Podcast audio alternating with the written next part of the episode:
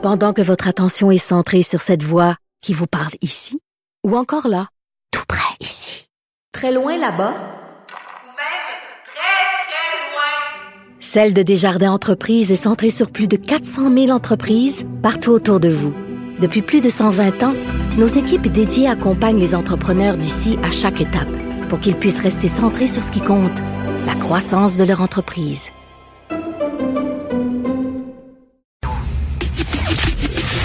Le, commentaire de Mathieu Boccoté, dépensé pas comme les autres. Alors, euh, Mathieu, hier, lorsqu'on s'est parlé, le jugement concernant la loi 21 devait, venait juste de, de tomber, donc on s'en est parlé à chaud. Euh, 24 heures plus tard, on va s'en parler à froid.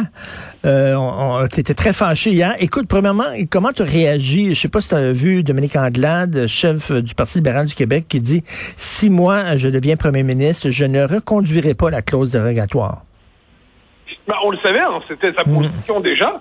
Donc, elle nous explique qu'en dernière instance, l'Assemblée nationale ne peut pas fixer les paramètres de l'intégration au Québec et qu'elle doit, il doit, elle doit évoluer strictement dans les paramètres de la Constitution que nous n'avons pas signée et du multiculturalisme canadien qui est au cœur de cette Constitution.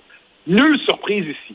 Ensuite, il y a Mme Massé. Mme Massé, mm. qui tient un discours assez particulier pour une souverainiste qui consiste à, reconduire ce préjugé qui voulant que les francophones soient fondamentalement euh, on pourrait dire, répressif sur le plan des droits, et que les anglophones soient plus ouverts à la diversité, plus ouverts sur le plan des droits. Donc, elle vient nous dire, finalement, elle vient légitimer le jugement de la Cour supérieure en disant ben, le modèle anglophone est supérieur au modèle francophone et nous devons lorgner vers ce modèle.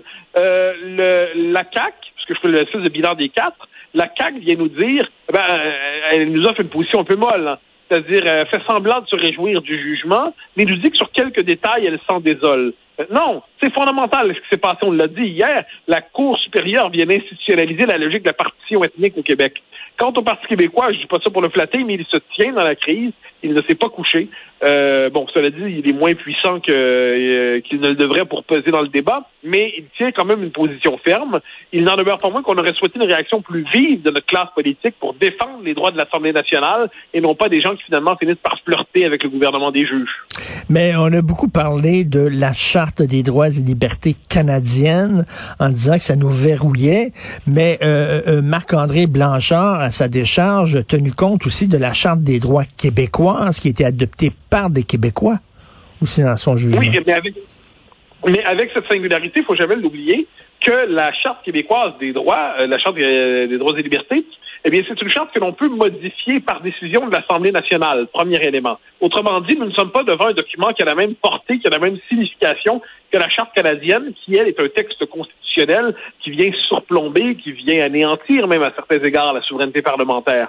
Deuxièmement, euh, il faut quand même noter qu'il y a une forme de, appelons ça, d'imagination juridique capricieuse chez Marc-André Blanchard pour être capable d'instrumentaliser la charte pour en arriver aux conclusions, la charte québécoise pour en arriver aux conclusions politiques qu'il voulait. Troisième élément, il faut savoir en dernière instance quelle est la source de la légitimité de nos décisions collectives. Je suis, quant à moi, partisan d'un primat du politique plutôt que d'un primat euh, du gouvernement des juges. Le politique québécois, après 10 ans, 12 ans de débat autour de cette question-là, a cherché à travers la loi 21 à fonder un modèle d'intégration adapté à la réalité québécoise, eh bien, on, on a ici des juges militants, des juges idéologiques qui instrumentalisent le droit et qui font des pirouettes juridiques pour, dans les faits, euh, désubstantialiser la, la, la, politique québécoise, désubstantialiser l'Assemblée nationale.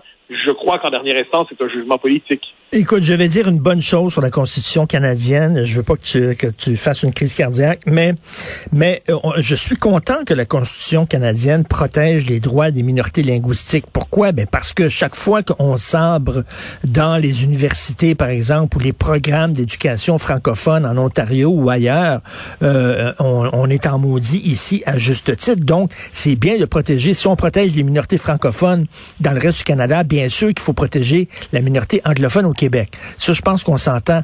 Là où j'ai de la difficulté, c'est qu'on leur, on leur, on leur protège pas seulement le droit d'être éduqué dans leur langue, c'est un, un droit fondamental, mais là, on dit que ta religion, le respect des religions et des signes religieux fait partie de la culture anglophone. Et c'est là où je comprends pas vraiment. Mais bien, Mais c'est là le problème. C'est que finalement, les droits linguistiques sont transformés en base de, droits euh, ethno-culturels religieux différenciés.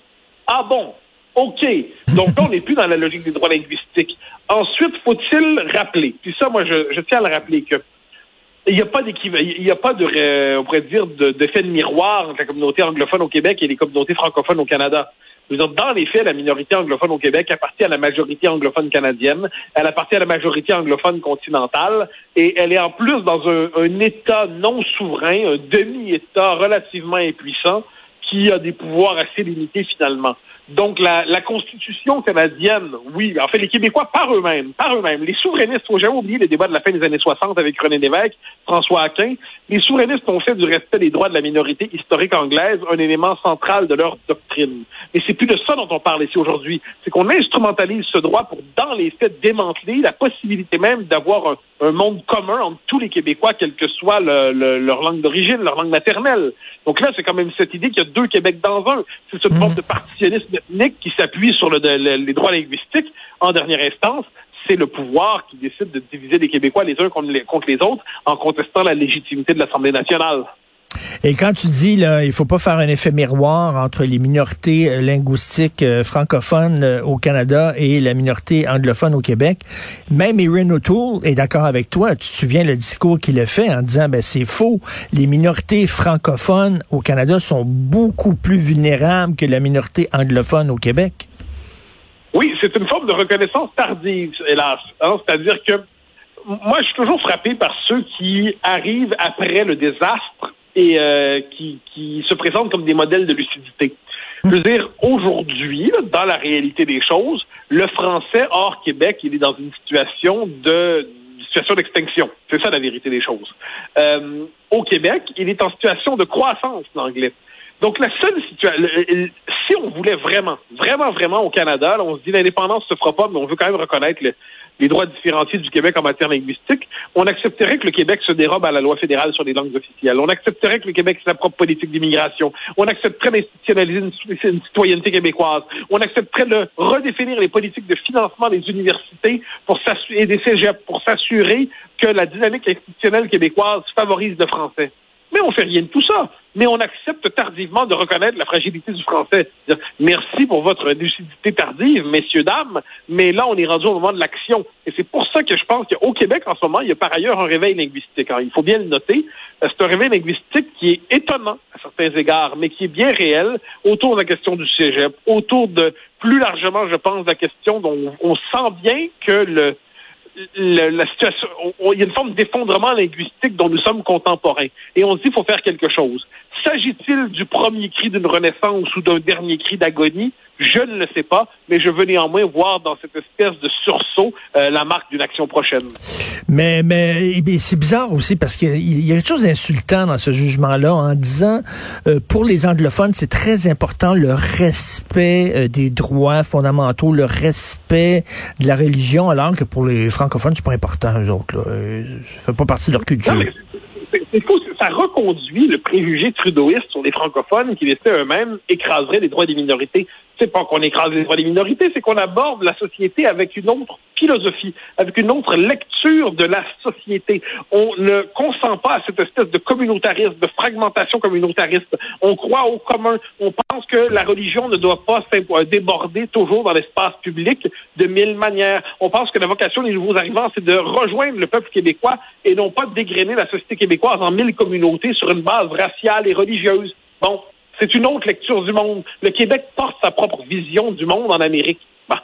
Mais ça, apparemment, ce serait la marque distinctive communautaire régressive euh, contre laquelle on brandit l'universalité tolérante euh, anglophone. Là, un euh, jugement totalement déplorable. Et en terminant, écoute, je veux dire aux gens que tu es à Paris, tu fais la promotion de ton livre et si vous voulez voir comment Mathieu se défend à Paris, parce que les émissions de débat là-bas, c'est pas comme ici, là. C'est c'est vraiment c'est corsé et tout ça. on peut déjà là, te, te fait quelques émissions. Sophie, ma conjointe, a entendu, je pense c'est avec Natacha Polony, ça se peut-tu? Oui, c'était avec Ali Badou à France Inter, donc la, grande radio du service public, où j'étais euh, samedi dernier avec un animateur qui, disons, euh, témoignait d'un scepticisme marqué. En fait, l'animateur est normalement assez neutre dans cette émission. Et là, sur ce coup-là, il a décidé d'être très militant, comme je lui ai fait remarquer en ondes. Mais en ce moment, chaque jour, je fais deux ou trois émissions pour assurer la promo du livre. Donc, soit je fais des entrevues, soit je participe à des émissions de débat. Euh, on peut voir ça, on peut voir ça sur Internet, mais on peut voir ça sur Internet, soit à la télé euh, ou à la radio, écoutez ça, mais Sophie a dit que tu étais super bon avec Natacha Polony. Merci beaucoup, ah, Mathieu. Salut, bye, bye. bye.